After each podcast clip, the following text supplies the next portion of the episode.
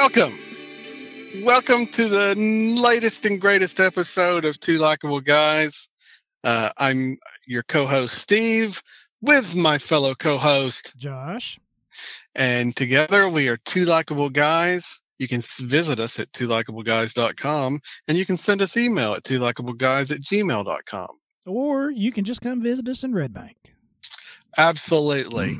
you can come to Josh's house anytime you like. Yeah, that's right. Doors mm-hmm. always open. Yeah. Man, I, my dad was helping me out today and um, we were painting on these cabinets. Get inside these cabinets of a work truck. And usually we use a white gloss and I looked over and I said, Hey, what are you what are you using on that? And uh, he said, It's a it's a white uh, satin. I said, Oh. I said, Are there nights in there?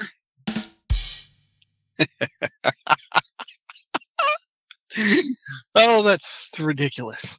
But anyway, today uh, we have an awesome, amazing show for you. Um, we have Timothy and Tiffany Brown um, about an incident that took place uh, about 10 years ago. They're on a, a trip to uh, a little weekend getaway to Fall Creek Falls, and some uh, awful thing happened, and uh, but then some good comes out of it. So I mean, you just got to hear it. Maybe you remember it, maybe you don't. But if you if you do, it's awesome. Uh, it's an awesome story. Um, he wrote a book about it, right? Yeah, absolutely. Um, the book is The Miracle at Fall Creek Falls. Is that right? The Miracle at Fall Creek Falls, uh, about his son Caleb Brown. Yeah. So that's great. I mean, it's really it's it's you go through the gamut of emotions. I get emotional um, talking about it. They get emotional talking about it. Um, but it's a, a, story worth hearing, and uh, I think you're going to love it. You think they're going to love it, Josh? I, I, I thoroughly enjoyed it and I I think I think it's good stuff. So let's just get into it and see what they have to say about it. Little bit uh, a recap of the accident, if you I mean if that's not too painful. I mean, uh, for maybe some of our listeners haven't heard uh, don't, don't know the whole story or maybe heard snippets of it when uh, it happened. I mean, I know I remember for myself. I can remember uh, the news stories coming out mm-hmm.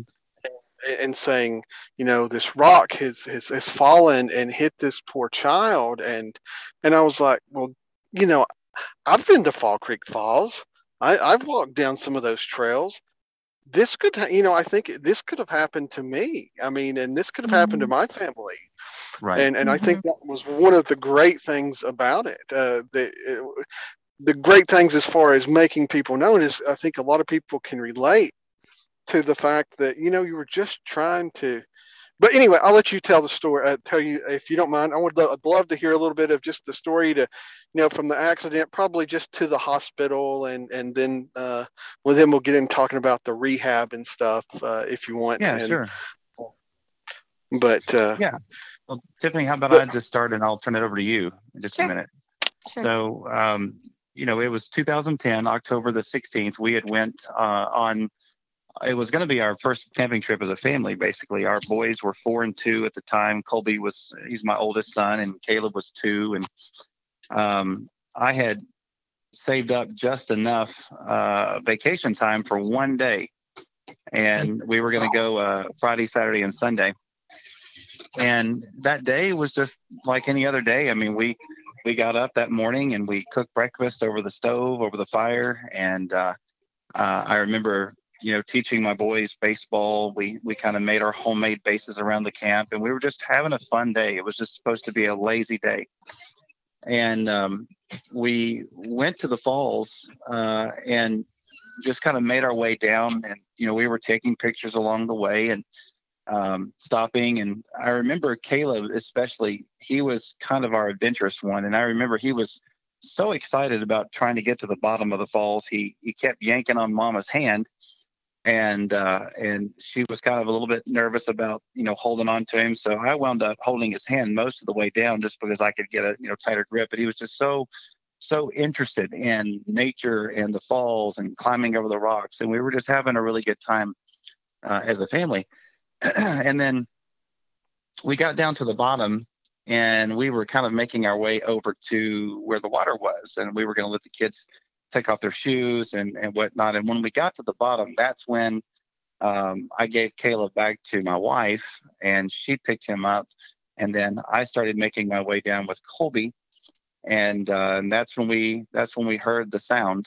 Uh, it was like a it, it almost sounded like a cannon going off because we were down in the gorge and uh, it, it just echoed all around and we knew you know instantly. It's kind of like one of those moments where time slows down you know right? You you um, there's a lot of things happening all at once but it all happens in a split second. We knew that there was a rock fall. We knew that it was coming and when when we all froze and looked up um, you know we were all watching the tree line from above because we didn't know where it would come out from. So we were everyone down there and there was you know, there was probably 15, 20 people at the bottom at the time, and there was just a bunch of people there that day. It was very crowded. And uh, Tiffany, are you are you still there? Yeah, I'm here. I'll let you, I guess, take over because uh, you were you were holding him when the when what happened next. So I'll let you take over here. Um, well, am, am I supposed to speak of of any like supernatural? Uh, Whatever you want to. A hundred percent Okay. anything you want to talk about.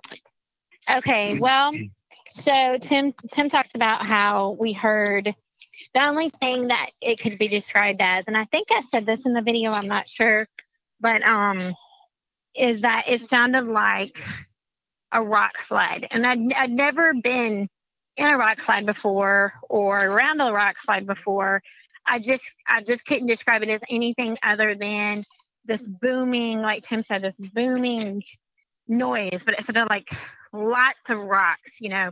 So as a mom, I was holding Caleb and um I knew that we were in danger, but I didn't know where where the danger was because you know here we are with um, the cliffs on one side, you know the water below, and on the other side is the rest of the cliffs. You know what I mean? Like mountains are on Right. both sides, and then the Right. water's right in front, and you're and you're just like, I know there's danger. As a mom, my intuition was something's about to happen, um, and I need to protect my child.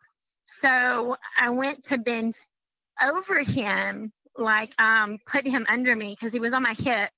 You know, when I was Mhm. turning him to put him under me, and I, as I did that, as I as I went to envelop over him, I heard as if somebody was yelling it at the top of their lungs. I just can't even describe it any more than I thought somebody was yelling at me to turn.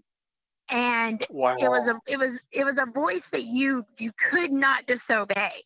like it was so strong that I was like, okay. Right. And so I lift up and I start to turn Caleb. And as I turn, I kind of step back a little bit and then I turn. Well, gentlemen, what's so amazing about that is that the investigators that um that well investigated the accident and um saw where the rock fell, you know, where where it landed after everything Right. um, and then the people that were behind us and the people that were in front of us, everything combined, they said to me, they said, if you had not stepped back, it would have hit both of you, like like square on. You you guys both would have been hit. Wow. Number one, so it would have killed you and him. And then number two was it grazed his head. Like so when I was turning him, instead of the rock hitting him full on, it grazed his head. And Right. which kept him alive. Um, so I fully believe that the Lord Oh. saved mine and my son's life that day. And um, Well, how how big was the rock? I I I, I know- It- think you talk about it a little bit in the book. No, okay, yeah. So it wasn't a rock; it was a boulder. It was about It the size was- of a beach ball, is what they yeah, said. they they said about what thirty or forty pounds. They carried it back least. up when they did Yeah. the police investigation. They found it and carried it back up, but it was, uh, yeah, it Of was course, really it was in pieces too. There were some pieces Yeah. that came off of it. But um, but anyways, and so the part that Tim had gotten to um was, you know, there was a gentleman there that basically, I mean, there's no other way to describe it. And rescued our son, saved his life, ran him up to the top, and when we got to the top. It was just unbelievable because literally there was people that had to Tim and I were in such shock that um and I won't get into it, but there were things that happened before the accident that we didn't realize was preparing us for this. Um, but Right. I, I don't think there's ever a time that you can actually like I don't think there's a way that you can per- prepare parents, right? Like for this kind of trauma. But at the same time, it was like it wasn't a complete surprise.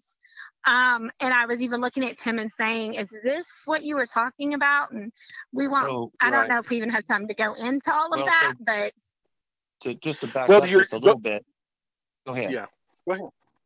I was going to say the the what we're really talking about i- i- in this is is the book, uh, uh, and the book is called uh, "God Still Speaks: The Miracle at Fall Creek Falls." Mhm. and and, and, Mhm. and the book is amazing i mean the way it describes uh i, I i'm just i'm, I'm curious did, did i know it the that the timothy um uh, mr timothy brown is cr- accredited as the author but i'm guessing that tiffany brown had had had a lot to do with the um with the book as well am, am i right am I, or is that just crazy talk No, no, we, we we had many many conversations about the book and what should be included and how it should be written. So yeah, she she was with me every step of the way.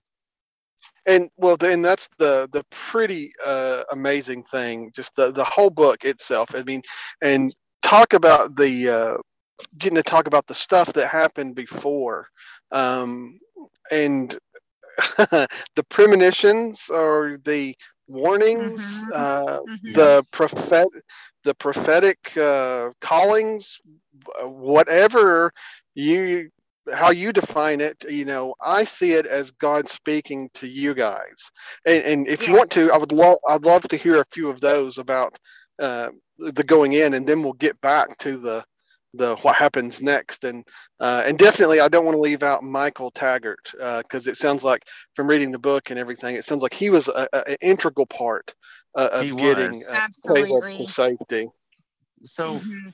Uh, so as the book begins, I, I talk about the fact that I've, I've been a minister in the churches of Christ for 20 years. And um, for those who are part of that faith tradition, there is a particular doctrine that the mainline churches of Christ tend to hold to, and that's the doctrine of cessationism, which basically teaches that. Uh, you know, God uh, acted was active and He spoke in the first century, but after the first century, that was it, and that's what I taught for years as a part of what I had been taught, and that's what I always believed that God did a lot of miracles in the first century. But you know, uh, people who claim to hear God today, they're kind of crazy. You know, that's kind of what the way I thought. And in 2009, that completely changed for myself. And in 2009, I won't go into all the detail, but basically, I heard God speak out loud, audibly in the room as I was waking up one morning. And this was a year before the accident actually happened. So the voice that I heard in the room that morning uh, said to me, You are going to need your whole heart for what's coming. And that started a long series of dominoes that began to fall, where we started having dreams that would later come true. And then later on, start we started having visions that would also begun uh, that, that would start to come true. And uh, fast forward a year later, um, uh, you mentioned uh, some some premonitions. My my um, what was it? Tiffany was it like a couple of days before we were about to leave to go on the trip? Yeah, it Um, was a few days before. Yeah, my father gives me a call, and at the time, my dad was um, uh, not. He wasn't going to church. He wasn't really into spiritual things at that yeah. at that time in his life. But he called me up and he said, uh, he said, "Is something wrong? Are you okay?" And I Is said, everybody okay? Yeah. yeah he he he just said i have this this overwhelming feeling that something bad's about to happen or that something bad has happened. So he was calling everybody that night. This was the night before we were about to leave to go on our trip and was saying, you know, are you okay? Is something wrong? Is something wrong? Well, that threw red flags up with me because I had already started hearing from God. And at that point, I had not really been talking to anybody about it because I just, you know, I just hadn't, I just hadn't had that uh, sense Right. of openness yet with other people except my wife. And so I started having that sense that maybe was something, something was wrong. And then the very next day, as we were trying to start making preparations to go on the trip, it it was as if literally every single thing was trying to get in the way of us going on that trip. And of course, I'm sure you read some some parts of that in the book. Yes, yes, yes. That's in my notes here. Um, Yeah. of uh, and i we can get into that in a minute, but uh, that that was definitely in my notes about how I related to the uh, the feelings of guilt because you saw so many signs that said Oh, yeah. stop, don't, don't go, and, and and you know. Because I can relate to that, because I I can see things like where it would be like, oh, I would you know beat myself up for Yeah. for not you know listening when and I think of that you know daily whenever something oh well, does this mean that and then you just kind of got to pray about it and, and keep going and uh, do what you think Mhm. is best but you get to learn that voice but anyway please continue please continue Well, I was just going to fast forward to Michael Taggart. You mentioned him a moment ago. So uh, Right. as we were going down the the falls, we had no idea that God had already lined up several things, several key things that were going to happen that day that that was going to add up to our son being saved. Now we didn't know it at the time, but the young man that was walking right behind us, him and his family, the Taggart family, uh, we found out much later on that that basically his mother, his mother and father had almost forced him to go. He had no interest in going to Fall Creek Falls that day. Um, he was an EMT in training. He was a firefighter, young man, his, I think he was 20 years old, very very strong. And um, when when the accident happened, when Caleb was initially hit by the rock, he had a, a very large opening in his in the back of his skull, and he was bleeding out. That was one of the first things that that we were we were struggling with was I was trying to hold him correctly. I didn't know how to hold him correctly. I was in shock. We were trying to run him back up the trail. We had just taken 45 minutes to get down the trail, and now we were faced with, oh my goodness, you know, he's he's going to choke, he's going to bleed out, and I, there's no way we can get him back up. Everyone was trying to use their cell phones to call. Nobody could get through because we were down in the gorge. And I remember as we were running back up with him, people were yelling and screaming, try to call 911, try to call 911. And as far as that voice would carry back up the gorge, you had people that were literally trying to get as high as they possibly could to get out the 911 call.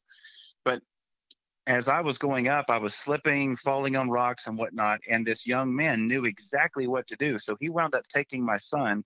He held his head correctly. He ran him in 15 minutes back up to the top of the trail.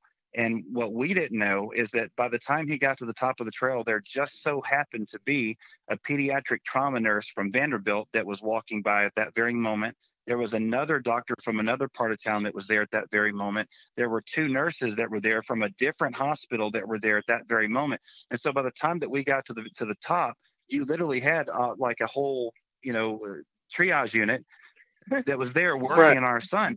Wow. But here's the key thing that I found out much later, and and Tiffany, this is something I, I'm sure you probably remember when I was talking to um, when I was talking to Michael Taggart about this. There were the doctor fellow, and I don't know who he was, and you know, God bless him, but he was saying, you know, we need to get him in a car and we need to get him to the hospital now. We found out later that the the Piney Fire Department was actually doing a training on the on on clear the other side of the county, so it was going to be probably another hour before they could even get there. They were Yeah, trying to figure, hour and 15 Yeah. minutes. they were trying to figure out how to get life flight down there. So the doctor and some of the other people were like, well, we need to get him out. Michael Taggart knew exactly what to do. He was choking on his own blood. He kept my son alive, our son alive, for 50 minutes until the life flight arrived. God knew exactly Yeah. the right young man who needed to be there at the Oh. right moment, who had, who had received the exact right amount of training to be able to keep him Right. alive as he did. because because the other ones, everybody was um, saying different things. Like he Yeah, said, everybody was were saying, arguing. Everybody you was so need to turn him over. You need to put him in the car. You need to, you know, all these different things. And Michael, I, I guess it's because there was something about Michael. I mean, he's the one that ran him up to the top. That Tim was like, "We're going to do what he says." Yeah. And, and as soon as he turned him over, he vomited and and started to breathe. And, He was able to keep his airway clear. yeah. Wow, that is just. I mean, it gives me chills now. Um, one of the the things I remember in, in the book is is how when you got to the top, you were probably expect. I think you were expecting, you know, paramedics and an ambulance Yeah. and and, Yeah. And these people to Yeah. be there, but they weren't Yeah. there. Yeah, But we were wait. we were devastated. We kept saying, "Where's the help? Like, wh- where's our help?" And I think but it the was thing- probably. Oh, I was just going Go to say. I was thinking it was, we probably had waited no more than 10, 15 minutes and people were screaming out, Where are they? Where are they? You know, and, uh, and, and that's when everybody just started to pray. I mean, there was probably 200 people there that had gathered at the top. And I mean, hands were lifted, people were praying, people were crying. People were laying hands on Caleb. Yeah. that is just. I mean, it, it's um, it's moving. It's Mhm. uh, the the things that were put into place uh, for that accident to happen for Michael Taggart to be right there right behind you and have Yeah. the exact amount of training needed to keep him alive and get him to the top where there was a pediatric trauma nurse i mean you Mhm. couldn't have Yeah. have planned a better team to be there. I mean, there's no way that that was coincidental. I mean, y- Exactly. people can say what they want, but but God was involved, in my opinion. Was God was involved, and, and He had this all mapped out uh, for this awesome little boy. And I think one of the reasons it hits so close to home to me, um, I I have a, uh two year old boy right now. He's two years and three months, and um, I, I think about him and what, and I can't even imagine what you guys went through. I mean, I, it's just, uh, but what gave me a really good idea is the book was so well written that you, I was on the edge of my seat. Uh, I mean, I knew the story. You know, I, I'd, I'd seen the Facebook stuff. I believe I was one of the first Facebook, uh, not one of the first, but I was in the initial Facebook group to uh, pray for Caleb when he was initially in the hospital and and and and was in Chattanooga and and that because it's always that that story, but it didn't hit home to me until I had my child, Mm. and then that's Yeah. when it became became very very real. Uh, but we got there, so finally. So did they? Uh, how far away did they? Did the life flight land from the top of the falls? So they took Caleb to TC Thompson uh, and down at uh, Erlanger. Well, they Uh, landed and- in the Right. parking lot. Yeah, they landed in the parking lot and they, they took him down to Erlanger in Chattanooga, and that's where we wound up going. And there's a little bit of a story there too. Um, when we were in the, the hospital in the in the pediatric trauma care unit, I think we were there for just a few days, and uh, one of the nurses came out and said to us, she said, she goes, you know, you're really lucky that you came here. And and I said, why is that? She goes, well, because they they we literally just got through having a special training uh, here at TC Thompson for uh, brain injury cases for children. For head trauma. And she said, Caleb is our first case, our first live case after the training. so we were kind of Wow. like, oh, So- you're, you're Yeah. feeling multiple emotions at that point. Yeah, and The- know, there was just little things like that that you kind of, me and my wife, we've we've come to call them God's fingerprints. Um, a scripture that was impressed upon us on the way down when we were praying was Psalm 91:11, where you know it says that God will give His angels charge over you, and uh, you know that scripture was something that my wife and I were just praying and praying and praying and praying and praying. And after we were at TC Thompson for the first, I think, couple nights, they they put us over at the um, the Ronald McDonald House across the street. And our first Right. day, I walked into I walked into the Ronald Ronald McDonald House, went into the restroom, went to splash some water on my face, and right below the mirror was a plaque that had Psalm 91:11 written on it right there. Out of all the scriptures, it was the one that we were praying the most for Caleb, and it was right there. And then my mom Oh. Told us when she got to the hospital, I prayed, and without us saying anything, you know, she said, I prayed Psalm 91 all the way here. And we were just like, man, That scripture kept coming out over and yes, over and over and over. over again with many different people that, you know, we didn't even know. Um, we had somebody make us a big poster, and right in the middle of that poster was that scripture. And so it was just like there was no denying that God was with us, and there was no denying that God wanted us to know, hey, I see you, I hear you, I'm talking to you. Like Yeah. there was no denying it. So I know when you got well from the book, I know that you uh, the first few nights were horrible uh, Yeah. To mhm. to try to you know manage your expectations and and and what was happening and and whether uh, Caleb was going to live. Um, what uh, what happened? Uh, how did you guys manage? I mean, was it just did you just keep praying? Um, did you uh, was there a lot of people that that talked you through it and walked you through it? I know whenever you talked to the doctors, that was extremely scary.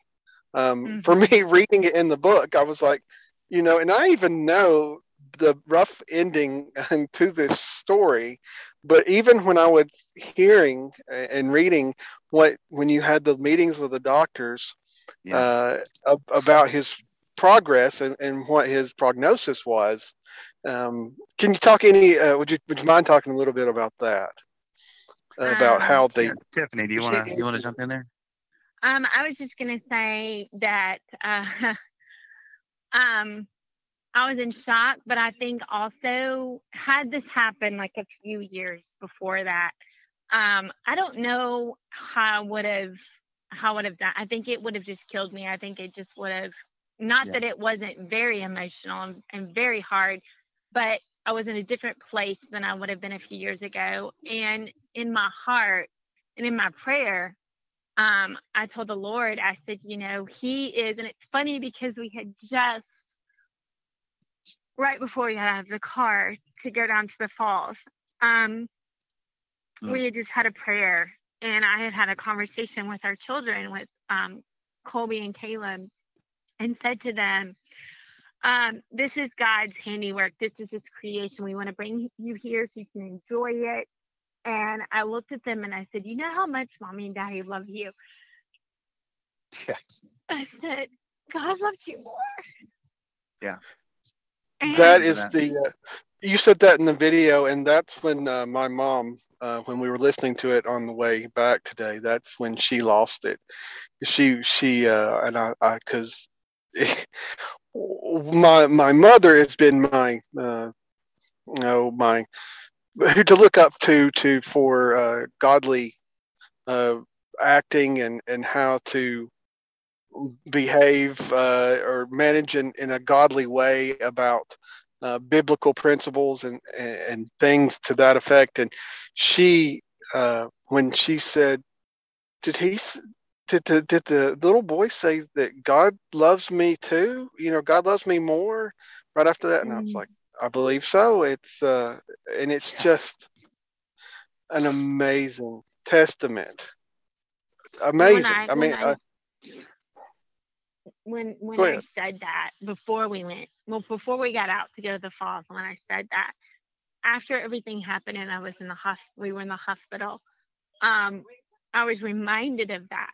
I remembered that, and um, I said, Lord, He is yours, and you do love Him more than I do, and He is a gift. And I said, if you um, choose to take Him back with you, I will serve you. Yeah. And if you choose to leave him here, I will serve you. And I knew that I meant that, and I never thought I would be able to say that. Um, and I know that it was the Lord that gave me that peace, Mhm. um, because that that peace is definitely not of me.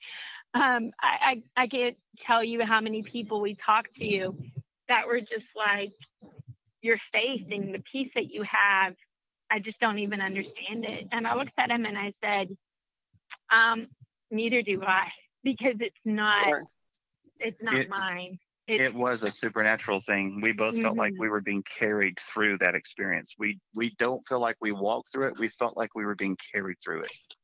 Yes. And that I don't Uh-huh. I don't know what the Bible verse is, but that there's a a, a, a Bible verse that there's something there's grace for every season, or Mhm. something to that extent, and and and that's what I believe. Um, you know, because I, I think about uh, when I've had people close to me, like a great aunt that passed or something. I didn't know how I was going to deal with it, and and and it scared me before it it happened. But going through it, there's a grace, a certain grace for that season. If you believe in God and you believe and obey His commands, that it lets you just get through it, and it's nothing Yeah. that we can do. It, it's it's it's just it's a grace that knows no bounds, no knows no. It has no reason. It's just something that uh, God lets us have. Uh, thankfully, I mean, because Absolutely. I think we'd we'd have a lot of crazy people running around if if it wasn't for God's grace. Um, just You know, saying we- that I don't. we were also we were also experiencing God's grace through a lot of very key people that he was placing in our lives at that time too that were that were giving us reminders of things that we needed to to remember that were you know helping bear the weight of of the the struggle and the worry and the the pain. Um you know there were there were many more fingerprints where God would continually remind us that he was there and that this is bigger than just you know this is bigger than just your pain. This is there's other things at play here and in the community and uh, and that that helped a lot too to see that uh, to see God's hand moving through all of it. Absolutely. And, and it didn't matter what church we were from or, you know, what denomination or who we were. It was just people were so kind and they wanted to help and they prayed and um I, even remember. Oh go ahead honey well I was just going to say I remember at one point I had a Baptist minister a Seventh Day Adventist preacher and a Pentecostal preacher all praying over my son at one time. Yeah, That- It was and somebody keeps telling somebody keeps telling me there's not separate rooms in heaven. So the people that think they're gonna be there alone, you know, I've always remembered there was a joke that said you got to be real quiet when you walk past this door in heaven because there's uh, whoever they don't think anybody else is up here. You know. yeah they think they're Uh, the only ones yeah. yeah. uh, yeah But- Ooh, i was raised i was raised that way um tim did you did you tell them about um and i mean i guess you've already heard it but um even there was even to the point that the campground that we finally were able to get into and i mean we tried so many different campgrounds but we finally got into this campground and just so happened to be camping right next to uh, Jason McKay and Jason McKay yeah um, was it was it Scott or who was the one that was with Jason? Was it not Scott Arnold or was it somebody else, Tim? uh, it was somebody else Okay, it was somebody else. Um, wait, Scott Arnold was later in the picture. So Jason McKay though was was part of um, the media. He's the one that came and was like, "Hey, can we do an interview?" This is somebody we just camped next door to and saw briefly, like the next morning. And so even down to who was at our campground with us played an instrumental part. Yeah, our so what journey. she's talking about is when we wanted to get the word out about prayer, and uh, and and so he took the reins and really just got the word out about prayer. So he he was working with the local Christian radio station, and that's when uh, that's when it just blew up, and the whole community of Chattanooga was praying for Caleb at one point. Did he let you borrow wood or s- help Yeah. you start a fire? his hair dryer.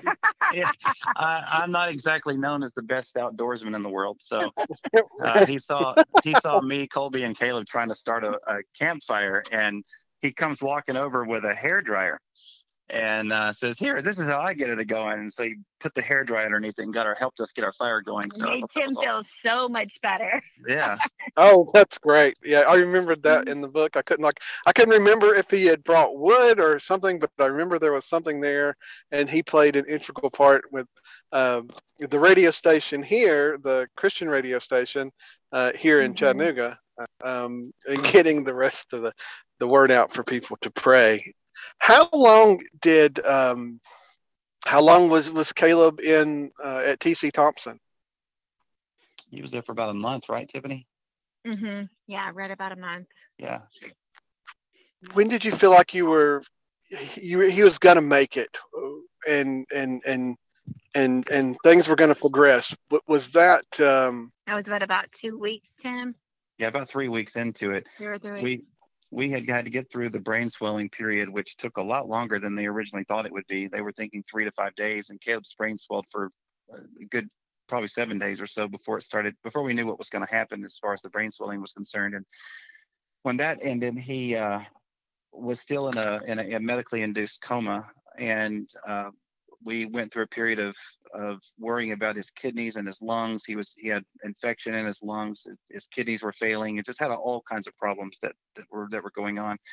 And so it was just day after day after day, slowly, slowly watching one little thing improve over another. We got through the the brain swelling, and then we, you know, finally we once that looked like that was going to be okay, they started working on the the lungs, and then finally his kidney started functioning correctly, and just one thing after another, and then finally we got to a point where they said, okay, we think he's through the worst of it. We think he's going to live.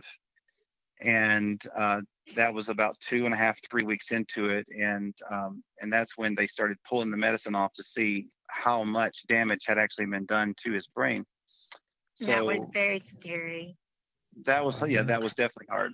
Yeah, that was definitely Because- hard. And because he was still in a coma after and not medically induced coma and so you you don't really know what to think. You you definitely don't know how long that's going to last and and it's just prayer and what ha- so okay what happened next? Yeah so he he we they they bring him back uh, off the medicine and they basically said okay what you see what you see is what you get. This is where we are. And and when he uh, came out of um, the coma there's a coma scale. It's it's it's not black and white like you think about in the movies where you're all of a sudden out of a coma. There's kind of a scale. So even though they had lifted him out of the medically induced coma he was still in a coma as far as his brain and what he was able to do. But he had lost he lost everything. I mean it was like having a newborn baby all over again and and in some ways even worse because um, you know he was displaying uh, what was called neurostorming at the time where he his brain was just you know uh, um, I guess how, how the way they described it it was like a, a computer that's having a hard time rebooting basically Right. Like there was a time we couldn't go in and see him because it was um making it worse. yeah yeah that was during the time of the brain swelling it was making it worse right Okay.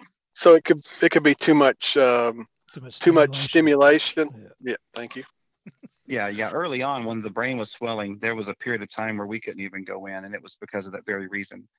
And then later on, when he came out of the coma, he um, was he he was not able to walk. He wasn't able to talk. He was uh, almost entirely blind. Um, and and that's when I lost it personally as a as someone because by that time I I had I had had it just playing in my mind that God was going to do this and you know this this big this big miraculous thing and he was just going to wake up and walk out and jump in my arms and that did not happen and so that was very very devastating and hard for me personally at that point hmm um, but then God was good I mean he he continued to to do good things after that so the part of the book that that I was on the edge of my seat. Is he going to live? Um, and how much damage is there? And and what's going to happen next? And and then finally, we we you know in the book you go through and you you realize that he, he's going to live. We don't know you don't know as a reader, you don't know what's going to happen next because you don't know how much damage there is. And then right. you find he starts making these these progress, these these small little, the small little progress, and um, you get accepted into the uh, the rehab program at the Scottish Rite. Yeah. So, and, and it, so yeah, go ahead. No, and it seems like from there, it this this the steps start moving, uh, mm-hmm. not a lot faster, but you can start seeing the things happen um, you know within just i would say from what i read from what i remember i think it was you could see things happen you know a change in the in in caleb weekly if not That's daily right. Mm-hmm. That's what was the most encouraging thing because uh, we were we were in a place on the third week. They were trying to get him into a couple of different places, and they were only and I don't know if I can't remember. I don't think this is in the book, but because there there's so little minutia details that I remember through the whole story that I but there was this one point where because of our insurance the way that it was because of the the beds that were available in in in this place versus that place there were certain criteria that Caleb had to to be able to do in order to be accepted into that particular hospital. Mm-hmm. And so we were praying so hard because there was this one hospital, it was the Scottish Rite uh, down in Atlanta, Georgia, that we we just really wanted him to be a part of, but there were no beds available. Mm-hmm. And uh, one one of the criteria was is that he had to to show some ability to to hold his own head up um, he had to show some type of cognitive ability to to for them to work with basically is the long story short. So on the fourth week that we were there um, they they brought in a physical therapist and you know and these were like the little things that we were putting out on facebook because by this time there were already you know thousands of people on his facebook page and the news was still reporting what was going on with him. And so every time we would have you know something like here's what we need Caleb to do, we would just blast it out there to pray. And we started seeing things happen so quickly. I remember when they got Caleb up on the edge of his seat that day, and it was like two or three days before uh, he was, uh, you know, they had to make a decision of whether or not he was going to be able to go to this place or that place. Well, it turned out Scottish Rite got a bed available, but Caleb had to prove himself. He had to prove himself. So they got him up, and when we got him up out of his bed, for the first time, he actually showed himself with the ability to hold his head back up again and actually use his muscles in a in a meaningful way. Um, and that sealed the deal. That helped seal the deal to get him to go down to Scottish Rite. I've had um, several. Well, I've had. I know of two um, people that I went to high school with. Have uh, one. One you may know of. Um, his uh, the son, because this was up in your neck of the woods. Uh, the guy that went to school with me, um, that I don't know him really well, but his name was David Bramble, and his David son uh, was Baylor Bramble. He had a, an accident. They had a football a head injury during a football game, mm-hmm. um, and he ended up and uh, ended up getting into and, and I remember David pray writing out, please pray, you know, that we get into the Scottish Rite and uh, mm-hmm. so they did um, and it, it, seemed to really help him and then i had another friend that had uh, that lived near atlanta i think in acworth and their son uh, had a bicycle accident with head trauma and i had learned a little bit about neurostorming just by mm-hmm. reading it from how they described it and uh, when he got accepted into the scottish rite it was a big deal. But evidently, the Scottish Rite is the place you need to be for um, progressive treatment in uh, brain trauma.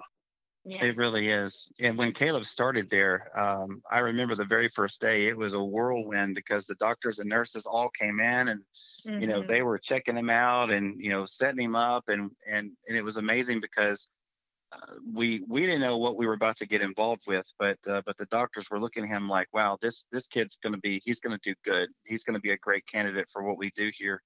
And and sure enough, I mean, by the next day, you know, 24 hours later, we had a full schedule of therapy, and I think what Tiffany like six or eight goals that he had to meet uh, for that week for seven days, and he and Caleb accomplished every single one of those goals within two more days. Yeah, Wow. he was was rapid, he was rapid. surpassing every goal that they gave him. It and and and one person, I mean, one doctor actually said, you know, like we're seeing miracles. Like it it wasn't it was like this is abnormal to this degree that this child can do these things. Yeah. Let me see how I can phrase this. After he's in the Scottish Rite, he's making great progress. And it comes to a point where it seems like you guys were almost shocked that you were actually going to get to go home. I mean, Yeah. it- it- in, in the book, it- it's like, like, oh my gosh, we're going to get to go home and we're going to get to be with our Mhm. family. And, and like, this is going to be great. Christmas. Yeah. Right. Yeah, Because and- so many people um, had been there longer. Um, so many kids had been there longer. And, you know, at first we were told like, what, Tim, like eight to 10 weeks or eight to 12 weeks or something like that. And yeah, we were it had told it only would be a been like. Yeah. three weeks. And we were told, hey, you know, you're, you're, you guys are going to get to go home. You're going to get to go home before Christmas. And so, and this is a point I, I, I can't relate to what you uh, the the trauma and and what all you had to do with with with Caleb. But I remember when I was at the hospital with my baby, uh, and we got to come home. I thought, oh great, we get to come home. And then you get home and you realize all the help you had at the hospital with all these different things and now you have to do them all and there's no one else to depend on you can't you know let the nurse Oh, take yeah. your baby for a couple hours to get a nap and mhm. and you're just and it's like you you describe it great in the book and and I can really relate because you're like oh my gosh we have to deal with all this and our other children now and Yeah. how are we going to do this Mhm. and so how did you manage Well, Tiffany, you wanna you wanna speak to that a little bit? Well, well, I think that one thing that was incredible is, um, and again, just just people. There's there are, are still so many good people in this world, and Yeah. um, there was people that were just sending money over and over, just countless people. We would get cards with checks in them, and then we would get, um, you know, we had a medical fund for Caleb. One of our relatives set up a medical fund for him, and um, people just flooded that medical fund, and um, it was just amazing. And People so were bringing food and helping to sometimes Mhm. babysit for us and help We with the had-. And, yeah, we had people that we didn't even know, you know, calling and messaging and saying, um, can I keep your kids for you so you can take Caleb to therapy and you don't have to take them all? Um, can I come do your laundry? Can, can we cook meals for you? Mhm. um it was it was just amazing it was um once again it was just like god knew what we needed and he made it happen to the point that we didn't even have a car that could fit caleb with because at first when we first came home we had a wheelchair and um we didn't even we didn't even have a vehicle large enough for um for him and we had um, a friend actually approach us and say, "What what is your greatest need?" And we were like a vehicle, and we didn't even mean a new vehicle. We just meant a vehicle that would get us from point A to point B safely and be big enough. And um, I would never forget when he called Tim and he said, "Hey, um, we just need you to come sign these papers. You know, get the title, whatever." And it was a year old minivan.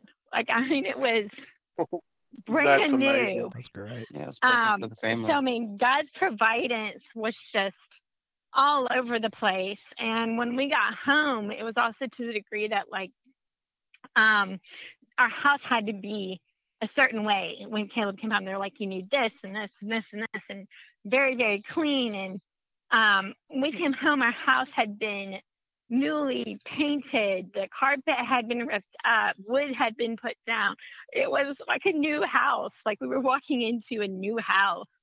Um, you just can't even and those things in the, yeah, in the grand scheme of things, those, those things aren't they don't matter. But at the same time, they did. They they just took a huge load off of us. Um, it was just, yeah. It, it's just amazing. I love. I I absolutely love hearing that. I mean, ev- everybody loves uh, a good story, and and it's such. It helps restore faith in humanity. Um, it Yeah. really does. How did your um, well, there's a couple different. Uh, well, let's go with this one first. There's a couple different areas. I, I want to talk a little bit about um, how your marriage, because it, it, I, I think the Mhm. you you you said the statistic in the book of of how your how many marriages don't make it through, and and Mhm. how you guys push through with um, that and, and and decided you know you you you would because I just can't I, I can imagine uh, with with my wife if something like this happened I could I can imagine I can see us being you know on each other's nerves and then I can see us trying to work through it I mean just it just in my head it, it seems a lot like how you guys did it um, but how did you manage Tim, do you want to? Yeah, Okay. so I think that um, one one of the things that God was doing in the midst of all of it, and there were so many things. Uh, my best friend Todd Jacobs, I never will forget a conversation he and I had in in the chapel down at Scottish Rite about what was happening and all of the God activity that had been going on. And I and I remember looking at him and I said, I said, Todd, what do you think God's doing in the midst of all of this? And and he answered back to me and he said i think god's doing a lot of things.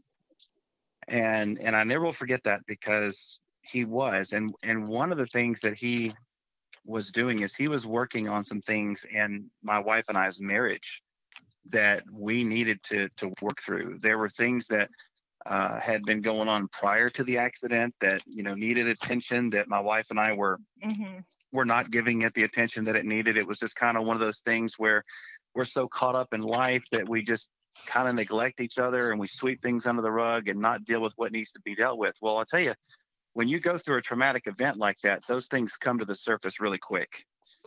And Absolutely. Yeah, Pat Pat Pearson was the nurse that that came to us that day, and she's the one that uh, when we were about to be discharged to go down to Scottish Rite, she pulled us aside and she said, "Listen." She goes, You two have been through a lot. I want you to know that most marriages, I'm saying this because I love you. And she was a woman of faith. She is a woman of faith till this day. She said, uh, She goes, I just want you to know that most marriages to go through what you're about to go through do not make it. She said, You're going to need each other now more than you have ever, ever needed each other. So keep looking to God no matter what.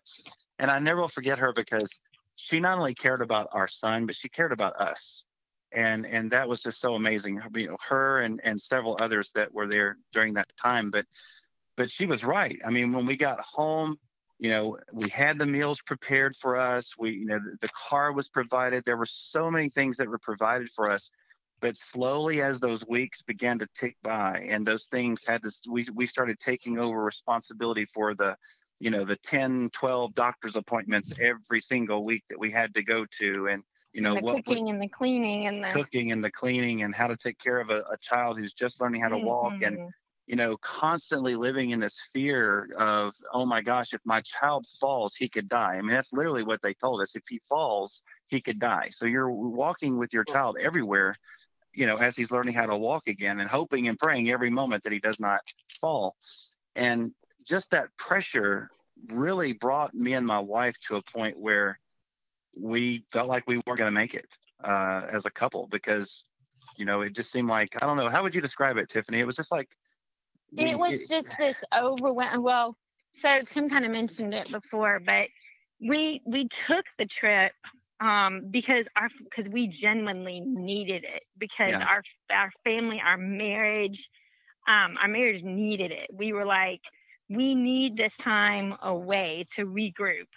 Um and so when all this happened it kind of it forced us together like he said it forced Yeah. us to work on things that it was really hard because we were still dealing with things that we were working through from before the accident with each other Yeah. and um and so it was like i was reaching out to some girlfriends and he was re- like he said he was reaching out to his best friend todd and Um, and so at first we were kind of like, and I think that's why Pat Pearson said this because she could see that we were going our separate ways. Like we were, I was over here with with this friend trying to Yeah. work things out, and he was over here with his friend, and we weren't coming together.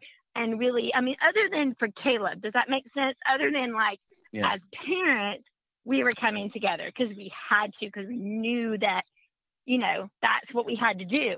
But as a couple, we were on opposite ends of the spectrum.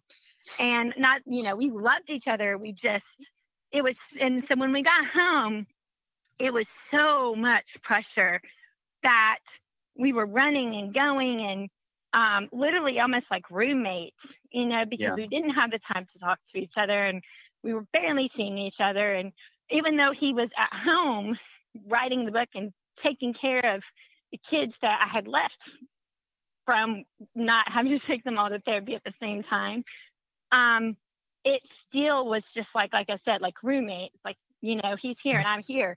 And and then we were going through all of our emotions about everything that that new year I'll, I'll never forget after christmas that new year we were supposed to go out for new year's and we were talking in the kitchen and we had just been fighting all day long and we looked at each other and we Oh. were just like we can't do this anymore Yeah. like we we're done we're unfortunately going to become one of these statistics because we just and, and we like i said we loved each other but there was just nothing in us to try anymore It felt impossible. it felt impossible yes it felt impossible it was like here we have all these responsibilities. We don't have time to try to figure us out. Yeah. and um so you know we talked about divorce and um and we had both said okay we're done. You, we're, we're going to look at getting a divorce. And i walked out of the kitchen as i was walking down the hallway again there's a voice like inside of me and uh, my heart you want to call it yeah. you want to call it my heart you want to call it my soul whatever you want to call it said to me no you're not getting a divorce walk back in that kitchen. So i turned around walked back in the kitchen and i said well mm, man. I was like Lord just told me that we can't get a, we can't get a divorce so i guess we're gonna have to work it out. So that was like the the turning point for us but it was i mean i'm not kidding when i say like because there was nothing in me at that point that wanted to work it out. Neither did tim. We were both just exhausted Oh. and done. And when i heard that though um i was i was like are you kidding me? But then i was also that was the turning point. We went out um that night by ourselves and had a long talk talk and kind of started from there Yeah. you know it's just amazing the the whole spectrum uh, of of from the accident to the dealing with the people the God's fingerprint on the accident and on the the people that were there and the people that took care of you all the way to the your marriage and how it seems like eh, from the from the book it seems like once you realize it it brought everything together and it all was orchestrated It- it's That's like a, it. a symphony Mhm. and, Yeah. and That- you've got you you've got these little sounds over here and you've got these other sounds in them but once it all comes together it's like the most beautiful um, sound the beautiful relationship that uh, you can have and and i think that it was all god inspired i i, I can't Stephen, see any other absolutely Go ahead. What what you just described was was the very conversation we had that night when we decided to go out and have our day anyway. And what we did is we sat there in that car and and I remember Tiffany and I would we, we remembered something that God had spoken to us prior to the accident. And it was about our marriage and it was when we were still dealing with a lot of stuff and he made it very clear do not look at the outward feelings and emotions look at the heart look at the why behind why what's going on in your marriage and and stop you know assuming and and uh, you know justifying your own reactions and whatnot, but really look at the heart issues of why you're feeling the way you're feeling and why you're doing what you're doing or why you think the other person is is doing what they're doing. And so we just sat there, you know, and we basically just spoke about the book. We not it, there was no book at the time, but we spoke about the story and Right. all the fingerprints and everything that God had been doing, and and we both knew that God was doing something much much bigger through all of this than than than even just Caleb or just me or our family or whatnot. And um, and that's when my wife and I came to the conclusion that that uh, that that this was a spiritual warfare, you know, Mhm. and that and Yeah. that you know there would be nothing more that the enemy would like to see that in the end our family be destroyed because of this. And and and that's when we we dug our heels deep deep deep in in our faith in in God and said you know what? We're not going to be that statistic and we are going to work through this and, and it is going to be for God's glory. And that changed everything from that day forward. Yeah, I agree. And your, Mhm. your story reminds me, uh, uh, bring it back biblically, um, in in some ways, not in all, but uh, the story of Job. Um, when Job Mm. had everything taken away from him, I, I realize you didn't have everything taken away from you, but right but you had a lot taken from you um, at the time of the accident. And now I, I want to talk a little bit about, uh, how, you know, that was then, and, and you had the, the two boys, and um, you had three children at the time of the accident, correct? Yes. We had three, uh, yeah. Connor that was seven months old, and he stayed with my sister at the time, so he didn't go camping with us. And then we had Colby, who was four years old, who was with us, and that's a whole nother story. That poor child. That's a whole nother Oh, yeah. story. 'cause, he's had his own journey yeah, we, Yeah. we were separated from him and Camden because of us both. well you mean Connor Both of yeah. us. Oh, Connor. I'm sorry, Connor. Yeah. Yes. but yeah we've had two But- other children since then hmm That's what I was getting at. So now there is five of you. So so you were restored into it. Uh, five children rather. So there's seven of you all together. You almost have your baseball team, by the way. that's true Um, yeah Uh, So- we actually do have a baseball team because we have a bonus child as well, which is my which is our son's best friend that has lived with us for two we, years. we took in another off young man two years ago, Oh, so we actually do have that many now. yeah, we do. That's that's amazing. So so I mean, it's just looks like you know all this. How is um? I, I just love how it, it came around and and and you you kept. You know, it didn't keep you from from more children, which I think. uh in a way, it to me it seems like, well, gosh, you went through this. I mean, I would, you know, in a sense, you're like, well, you're scared that that something could happen again, and you don't want to go through that, and you don't Yeah. want to Oh, have yeah. a child have to go through that. Mhm. But you know, but it seems like you kind of just let that go to God, and and said, well, we're still going to live our lives, and we know God's going to take care of us. And so now you you have this big beautiful family, um, and I want to know how Caleb is today. What what's he like Mm. today? Go ahead, Um, I know I know he Well, probably he- doesn't first remember. Of all, oh, go ahead. He does remember actually. Does he really? Yeah, there's things that he says every now and then. Um, Tim, how many years ago was it when he just out of nowhere in the kitchen came and said, um, a, Yeah. a, a rock hit me and there was thunder um, and Yeah, he- lightning and Jesus carried me? He did. He had a very, very strange, lucid moment. Uh, Caleb, by the way, he is uh, 13 years old now, and uh, he goes to junior high school. He goes to special needs classes. Um, just by looking at him, you would never know that anything ever happened to him, but he does have learning delays. Um, but uh, but yeah, what what Tiffany's referring to was several years ago. He he came into the kitchen. I can't remember how many years ago now. It's been quite a while. But uh, but he started saying things very very strangely. Uh, he he mentioned um, he said something about the rock hitting me, and I said, "Yeah, buddy, you remember? Do you remember about that?" And I I kind of thought that he was maybe remembering things that we had said Yeah, over you know picking heard, up yeah. conversations and you know Mhm. whatnot. And then he said, "Yeah, Dad, I I I remember." He goes, "I remember that." That, that there was thunder and lightning and Jesus was there and he carried me. Jesus carried me and he took care of me. Um, Oh my! Wow. And yeah, yeah, and that was you know, and and that just blew us away. That just blew us Yeah, away. Yeah, because we never said anything. We've never said anything to where he would hear. First of all, we've never mentioned like lightning and thunder. Yeah, I with don't know what all that's about, right? Yeah. Um, Right. and then never mentioned Jesus carrying him. We have said Jesus, you know, saved him, God saved him, but never like Jesus carrying him. And the way that he described it was like he literally felt like Jesus picked him up out of the water and carried him. Yeah, Like, that's the way he that's, um, described it. That is beautiful. That is. Um, uh, do you still keep? I know you, you you you did to the the point of the book. Um, do you still keep in touch with Michael Taggart? We do. Michael uh, has his has his own child now, and uh, he Mhm. has a little Yeah. boy, beautiful little boy, and uh, we we're friends on Facebook, and we we chit chat every now and then. That yeah, that is he beautiful. actually lives in a um a complex that I clean for. He actually lives over there in that complex. So Oh, wow. close to us. Uh-huh. so he, he lives close to you guys.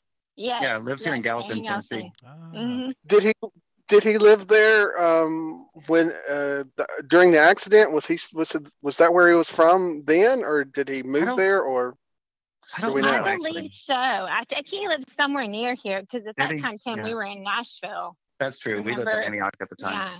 And he drove like 45 minutes that day of Caleb's birthday or something. Yeah. Um, so Yeah. yeah, it was probably around here. and and I Um, want everybody to know that everything that we've talked about, well, ninety nine percent of everything we've talked about is in the book. The book to me is on the lines of um, any other of the the great. If you've seen any of the great Christian stories where um, oh, there's I'm drawing a blank, but ninety minutes in heaven. Um, Mhm. hmm where the cult the one, Heaven is with for Colton real. Bolt. Heaven, Heaven is is for for real. real. Yes. And Tim actually All talked the- to his dad. Oh, really? Yeah, Uh-huh. we had a That chance is- to meet actually the Burpo family after after everything that happened, and it was really neat. We we were able to have some interesting points of contact with them. So yeah, that was neat. But Because I I I don't see why that that Caleb's story and, and your story is not um, a blockbuster worthy hit. Um, much like Heaven is for real, um, or the, the one where the, the child falls through the ice, gets trapped under Oh, the ice. Yes. Yes. breakthrough thank you I, i'm so but any of those movies this this book is on par with all of those books and and should be as popular as those books and i think in time uh, when it i think it'll catch on eventually i know it's been a while since it was released but it is an amazing book it is truly amazing. The, the way it's written the way it's you go through everything the the order of events. I mean, I was um, gripped by the story um, initially and then kind of forgot about it. And then I, I think I saw a post um, on the Caleb page several months ago, maybe not. I don't. And it reminded me, it was like, oh, and you said you still had some books. And I was like, oh my gosh, I want to read this story. When I got the book, Mhm. I, I, I could not put it down. I mean, it is that good. It is it is every bit as good of any New York bestseller out there. It is it's just a wonderful story, and I, I I cannot say enough good things about it. I mean, because it is a great story. I want to. Uh, story. It, it's Oh, God's I- story for sure. Oh, and I, I love that. Uh, that is pretty special um, because it's it's a story of faith. I mean, it's a story of hope, um, faith, hope, and love. I mean, you'll see that through there. And I mean, we talked a, a little bit about it, but you, if you you don't get the full, you get little snippets. This is kind of like the um, the cliff note version of the story. if you Right. want to get really deep into the story, read the book.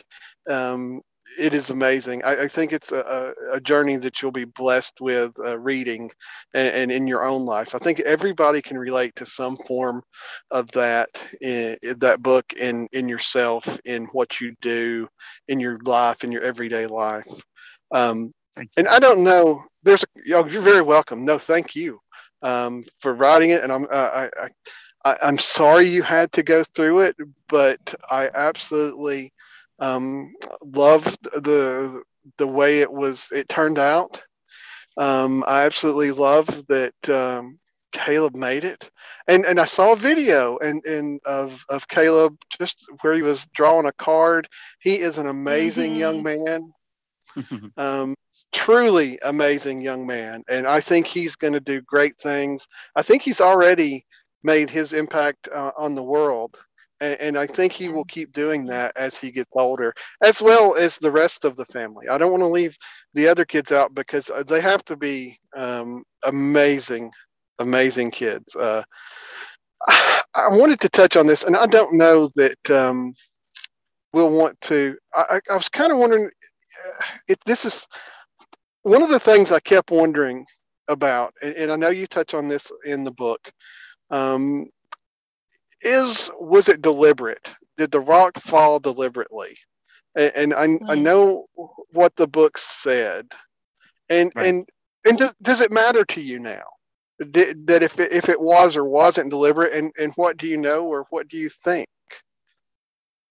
So we were told um, from the investigators that it was uh, a couple of there was one eyewitness that came forward that day and they said that uh, when they were going around, if you've ever been to Fall Creek Falls, can, there's two trails you can take. One goes around the top of the falls to the right, and the other one goes down to the bottom the falls to the left. And so there was a, a gentleman that was hiking around the, the, the top ridge around the falls, and he said that when he came around the corner, he witnessed two teenagers that were like laying up against the the ground, and they were using their legs to dislodge that that little boulder and he said right when he came around the corner is when he saw the rock fly off the the edge and that's when the screaming started and those two kids ran off. So you know it was it was a couple of teenagers that were trying to uh, you know splash the water below. And you know my wife and i don't think that they had any malice whatsoever um, but right because you know, they right. actually said to the the gentleman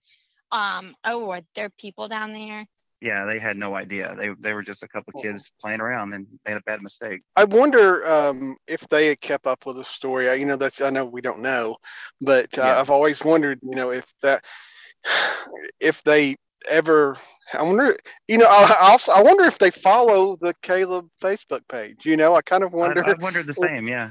Yeah. Uh, mm-hmm because I known, or were they too young to know? I mean, I know they were supposed to be teenagers, and uh, and and around that age, but maybe they were just not old enough to really realize what was going on and didn't follow the news or um, yeah, could be. But yeah. but you and again you you touch on that in the book, which is uh, really um, it, it, it, helps give it helped give me closure to the story. You know, mm. um, uh, for that aspect of it. There's a couple other things I want to touch on. Uh, number one is you uh, with your newfound faith uh, that you're believing that, that these were god inspired events and god was speaking to you uh, you lost your job. That's true. And uh, how did you respond to that? I mean were you like dumbfounded? Were you like oh, what's going on? Well which time? I lost it twice. So oh well uh, the, the the first time was right after the book, uh, after I was writing the book, and and I I went and spoke to the our church elders about it, and you know, of course, I told you about our particular faith background and, and what's believed along those lines, and uh, I I had thought that perhaps the you know telling telling the story to my leadership would be a blessing, and um, you know that it would be something that would they would like to hear that yeah. God is still doing, and like um, wow we know this man. So yeah you know things happen and, and, you know i was let go immediately there. And then uh, i was actually out of ministry for about five years after that through the time that i was writing the book. And then during that time i was building a business uh, digital marketing business. And i had gotten to a place where i thought that um, that maybe uh, maybe i wasn't supposed to be doing full-time ministry anymore. But long story short uh, in 2014, I wound up working with another Church of Christ up here in Gallatin, Tennessee, and uh, had disclosed the book. I remember letting them, you know, read the the manuscript and uh, told them that I'm not a I'm not a typical Church of Christ guy. I'm just not. And uh, Mhm. you know, I, I believe in the Holy Spirit. I believe that God still speaks today. And you know, one of the central things that is part of my ministry now is teaching other people how to hear God's voice for themselves and for their own lives. And uh, and that originally was welcome at the congregation, but during the six years that I was a minister there, I was not allowed to speak about any of these things regarding the book. And so, um, after several Wow. more, after several more instances of hearing God, um, especially through the time of the coronavirus, I wound up uh, talking openly about it in January of 2020, and I was fired again for the second time. So my wife and I have been out of work, or I've been out of work now for the last few months. so we're back in the same boat again. Well, Man. Well, that part of the story reminds me of. I mean, I'm, I'm not comparing your faith to anybody else's by any means, but but the similarities to um, you've heard of uh, Lakewood Church and and and Joel Osteen uh, and whatnot, but uh, his father, um, John Osteen, was uh, let go from Uh-huh. his church in in the 50s because I think it was the 50s um, because their daughter was born with something they said like cerebral palsy um, Hmm. and and he started praying and he read the bible and saw that god still heals and so he Yeah. went back and told the congregation that hey god still heals and they said all right we'll see you later we don't believe that let you go That's right. and so yeah. now Mhm. how many ever years later and and you can say what you want to about uh, the uh, you know I, the lakewood church and, and joel osteen's ministry you know and, and i understand that, that it's flawed in some ways just like all humans but look where how far all i'm saying is look where he's gone to now and um, you know it's just it's just a really comparative uh, to me that that uh, seems to be a recurrent theme in um, religion where people Mhm. seem to like believe more in their denomination and the religion instead of believing in the Christ and the Bible and and Right. uh, They that's- put you- God in I- a, I in a think- box. right That's exactly right. and and so what do you do now um, what are we doing now to uh, um, make a living uh, do you have i believe you have a home uh, based where you're at least a digital based business of some sort I do. Yes, I own a I own a small digital marketing company called Four Streams Marketing, and uh, we we work with uh, contractors mainly doing uh, lead generation and web design and SEO for them. And um, you know, it it it squeezes the lemon a little bit here and there, so helps pay a little bit. Yeah. God just provides at just at just the right times. I mean, it, it literally will be like, "Oh, are we going to make rent this month?" And Yeah, God's yeah. like, "Yep, yes, you Mhm. are." And that's what's incredible about our story and God and the journey that we're on right now is again, God is like, you know, you did what I asked you to do, so I'm I'm going to reward you. I'm going to take care of you, And I and yeah, sorry. I go ahead. think that's uh, all about um, not fearing men, rather like fearing fearing God rather than men. You know, um, W- respecting right what God is showing us, and and what my husband stood up and said. You know, that I believe in in the work of the Holy Spirit. I've seen it in my life, and I can't be silent about it anymore. And um, he even spoke that, you know, in his in his uh, recent ministry video that he did. Um, and I think because of that, God, it's hard, but God is like, just just you wait. Like, you know, it's it's gonna work out. Well, Stephen, I'll, I'll know, I know we're going along, but I'll I'll just say this really quick, and I, I I'll I'll be quiet. Um, God spent from 2009 to 2010. He said you're going to need your whole heart for what's coming, and then He spent that entire next year preparing us, giving us various lessons on faith that would that would basically be a blueprint for what we were going to walk through for the next couple of years. And then after we went through all of that, um, God spent the next five, six, seven, eight years teaching us what it meant to walk with a whole heart, becoming wholehearted for God. And during the time of the last six years that we were on assignment at, at this particular place in uh, up, up here in Gallatin, God hasn't stopped speaking. He has continued giving Right. dreams, continued Absolutely. giving visions, continued showing fingerprints. I always knew a long time ago that God was going to have me write a follow up book called A Faith That Moves Mountains What Happens When Faith Finds the Miraculous. And um, and and that is actually going to be the book that I'm going to write next, and it will detail the last 11 years of our journey. Oh, mm-hmm. that's amazing. And that was in my, uh, strangely enough, that was in my notes. If there was going to be a follow up um, to uh, talk about the rest of the journey and the continued journey. Um, yep. And what kind of um, faith are you, or what kind of uh, ministry um, do you have today? And, and, and is there any place people can can see something that you know see some of your ministry, some of your preaching, some of your teaching, some of your um, yeah, it just started actually when I was um, when we were let go in January. Uh, it took me a few months to to pray through it all, but uh, we actually started a brand new ministry called Kingdom Gathering, and uh, you, you can find it at kingdomgathering.org. And uh, right now, it's just a it's basically a teaching ministry, and we also are starting discipleship ministry. We have a couple of groups. One that we've started in Pakistan, one that we've started in Nigeria, and it's uh, basically it's just going back to the words of Christ and making disciples the way he talked about making disciples and and and basically choosing to live life by the Holy Spirit. So this is where I plan to to have a lot of teachings regarding the Holy Spirit and how people can learn to hear God for themselves and, and walk in their own uh, divine destiny that God has for their lives and also uh, to join in disciple making uh, you know because jesus chose 12 guys and and he instilled in those 12 guys and those 12 guys turned the world upside down and that's that's what our heart is about from this point forward. That's going to what what our ministry looks like is is uh, creating discipleship groups. Mm-hmm. So that's kingdomgathering.org. Uh, uh, kingdomgathering.org. And there's there's some. Uh, I know that I've seen a few of the videos on YouTube. I believe. Yeah. Um, yeah. yeah and that's really uh, really powerful stuff. Um, I, I'm, I haven't gotten really deep into it yet but I, I will and I plan on it.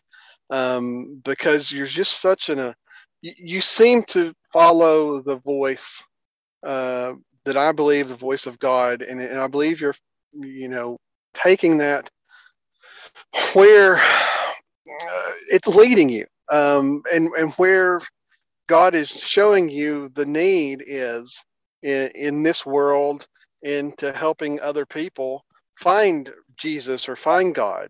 And mm-hmm. uh, just it's it's it's such an honor and a pleasure um, talking to you both. Um, I I'm totally um, at all and grateful for the the time you spent with us talking about um, the journey, the the accident, um, and I highly recommend. I can't recommend it enough. Uh, the book "God Still Speaks: The Miracle at Fall Creek Falls." Um, I believe it's um, well. What's the best way to get it? I believe it's available at Amazon. It is available at Amazon. However, we uh, we offer it through the ministry free of charge. So uh, if you just go to kingdomgathering.org, uh, you will see right now it just goes to our YouTube channel. We don't even have a website up yet. Um, but if you go to, I'll give you another URL and it'll take you straight to the book. Uh, but it's um, it's uh, GodStillSpeaksBook.com. And oh, wow. um, Caleb Caleb will will sign the book too. That's that's what's amazing Tim and Caleb will sign that book. This was amazing about not buying it necessarily off of Amazon, but mm-hmm. getting it through us. The only thing that we've asked for is, is what shipping and handling, Tim. To yeah, just shipping and handling. Yeah. Um, and I um, will say that I ordered uh, one directly from you guys, and uh, Caleb signed my book, and it and it almost that.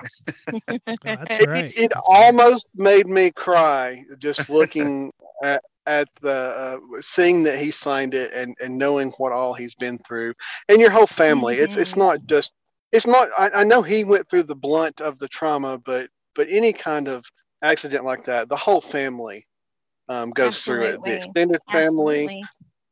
and you guys have been such a blessing uh, and amazing. Uh, very well spoken. Very. Uh, the story you. is is just amazing. I, I, I I'm in awe. I, I can't believe I'm actually a little in awe that I got to speak to you because I, I really think that, that you guys are very um, specially blessed people and uh, you're going to keep touching the world. And I think you're just at the um, the tip of the iceberg as far as changing the world. I, I can't help Wow. but believe that. And, Well, I and I, I think that. you're going to do great things. I think you have great things in you. And I, go ahead. I'm so sorry.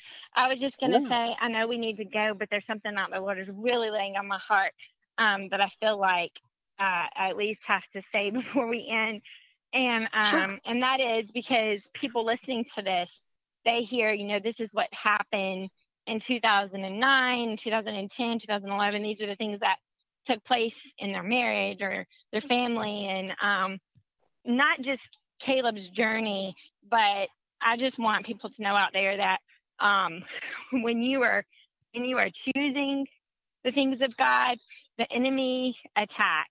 You know, he there is great spiritual warfare, and so we have to continue to choose truth through it. We have to continue to work at our marriage, and um, it, it wasn't a one and done deal. You know, um, back in 2010, when we came to that turnaround, that was just one turnaround.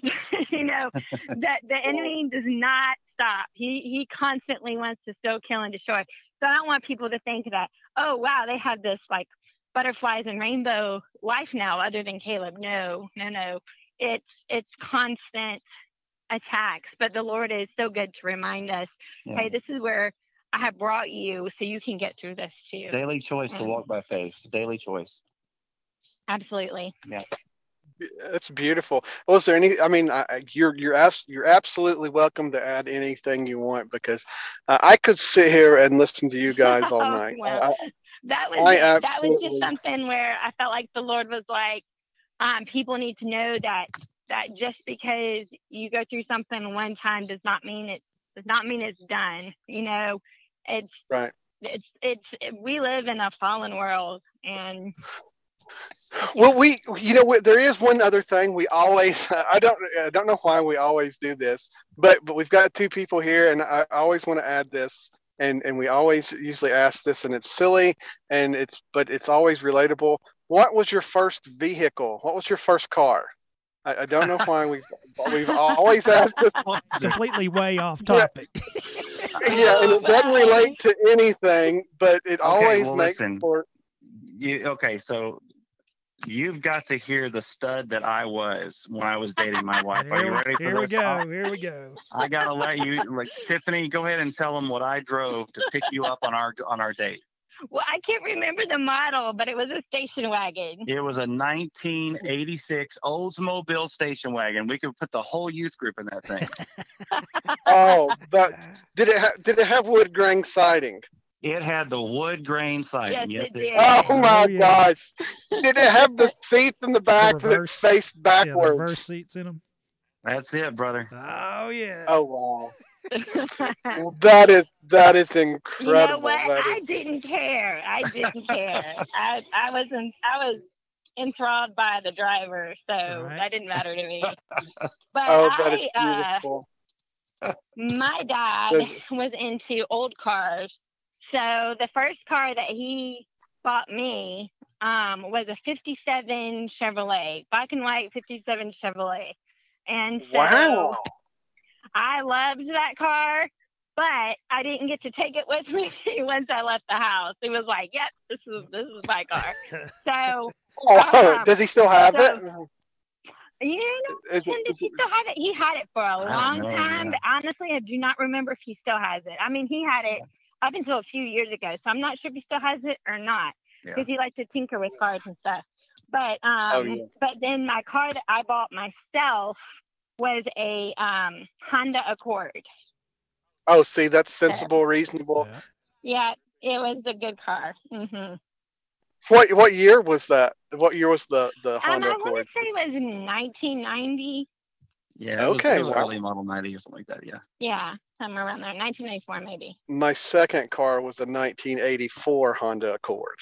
So Okay. my my first car was was a little I don't know I would say it was uh, worse than a station wagon. My first car was a 1980 model Chevette.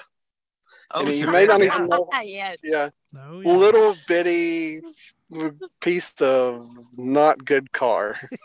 and it, was, it was all I could afford, but it was it was fun though. It was That's you know awesome. it was it was it was something that uh, most people today, well, most of the kids today can't drive. It was a stick shift. shift, It was yeah. the four speed. So That's right. how- Oh yeah, yeah. one thing uh, that I Yes. wanted to say too that um, you know you had said something to the effect of of uh, especially especially blessed.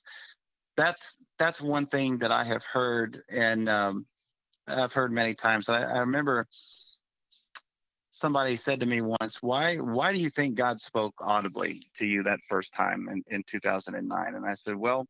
I said, knowing the kind of guy that I was, sometimes you have to raise your voice at your kids to make them listen Mm. and and because I wasn't, I was not listening, and I didn't know how to listen. But but what I have, one of the most important things that I've learned through this whole journey, is that it's not it's not that we were special in the sense that we were able to to hear God's voice and and go through some of these miraculous experiences.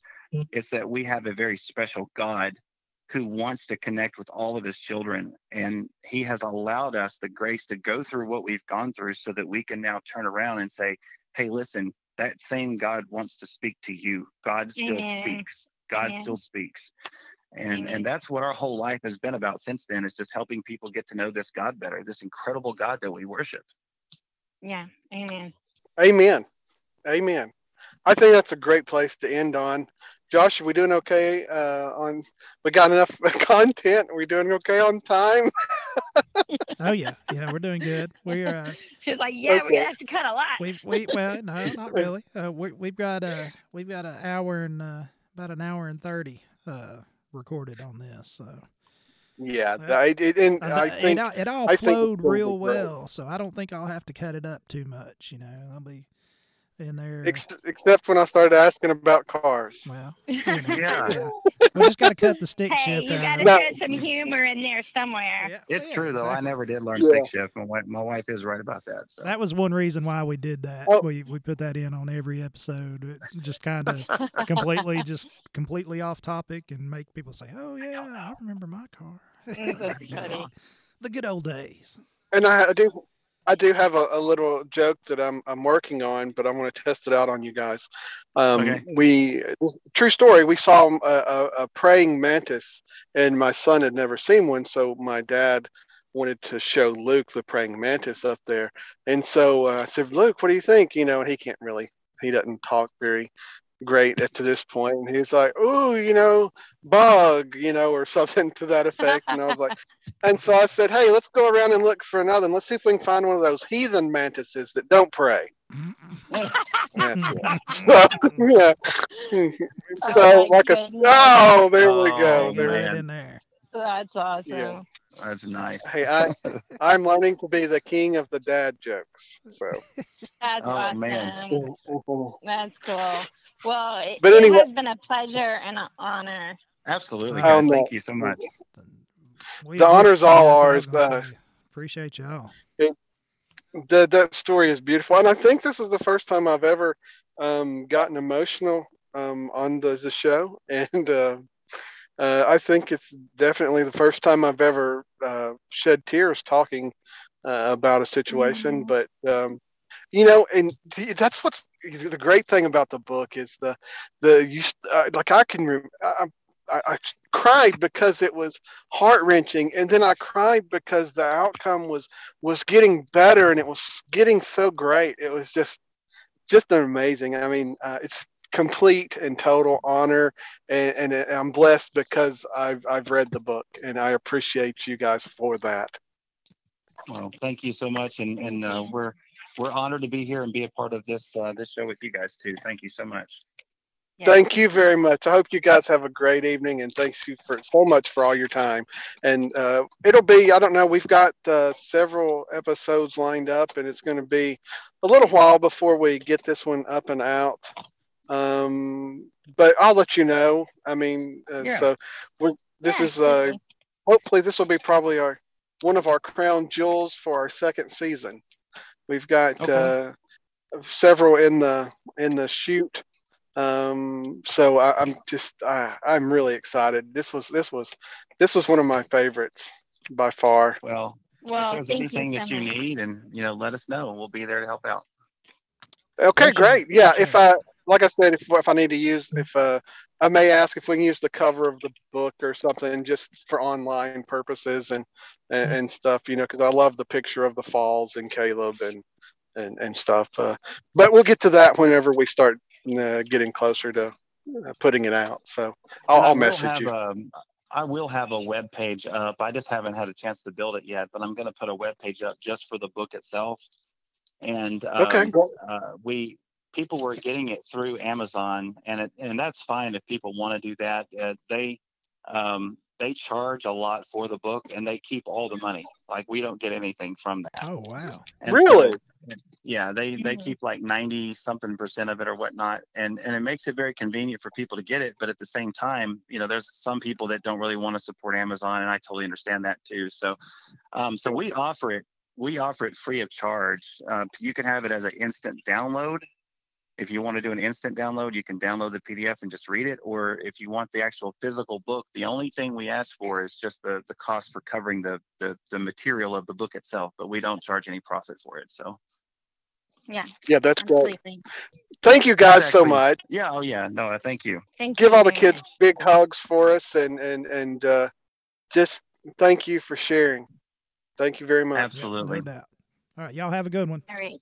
All right, Yeah, God good bless you. Good night. You too. Bye bye. bye bye. What'd you think, Josh? Man, a very uh, very interesting story there. It is. It is. I, I I like them. I like them. I think they're uh I think they're good folk. Man, uh, that is an incredible story.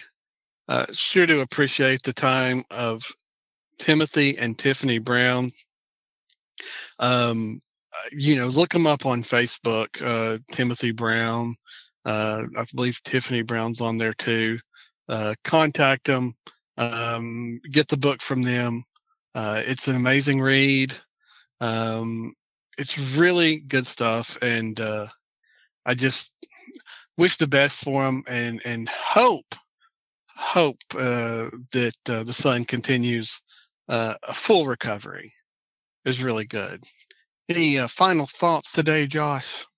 Oh man, that you know, like just like you said, you know, get the book from them. Don't don't go through the through the big website. Yeah, because if you get it from them, uh, it's basically I think they'll give it to you free. But I always like to say, uh, you know, give them a donation or something if you can, um, because that's really how he's uh, partially how he makes his money and supports his family. So and it and it's worth it. I mean, I love the book myself. I I thought it was fantastic. Um, but let's wrap it up. Uh, we are two likable guys. I'm Steve. This is my awesome, amazing co-host. Josh. We appreciate you listening. We hope you have a great day. You know, you can reach us. You come visit us at twolikeableguys.com or just send us an email. Tell us what you think. If you send us an email and you need some more information about something on the show, we'll get back to you with it. Two likable guys at gmail.com. We have a Facebook and Instagram page.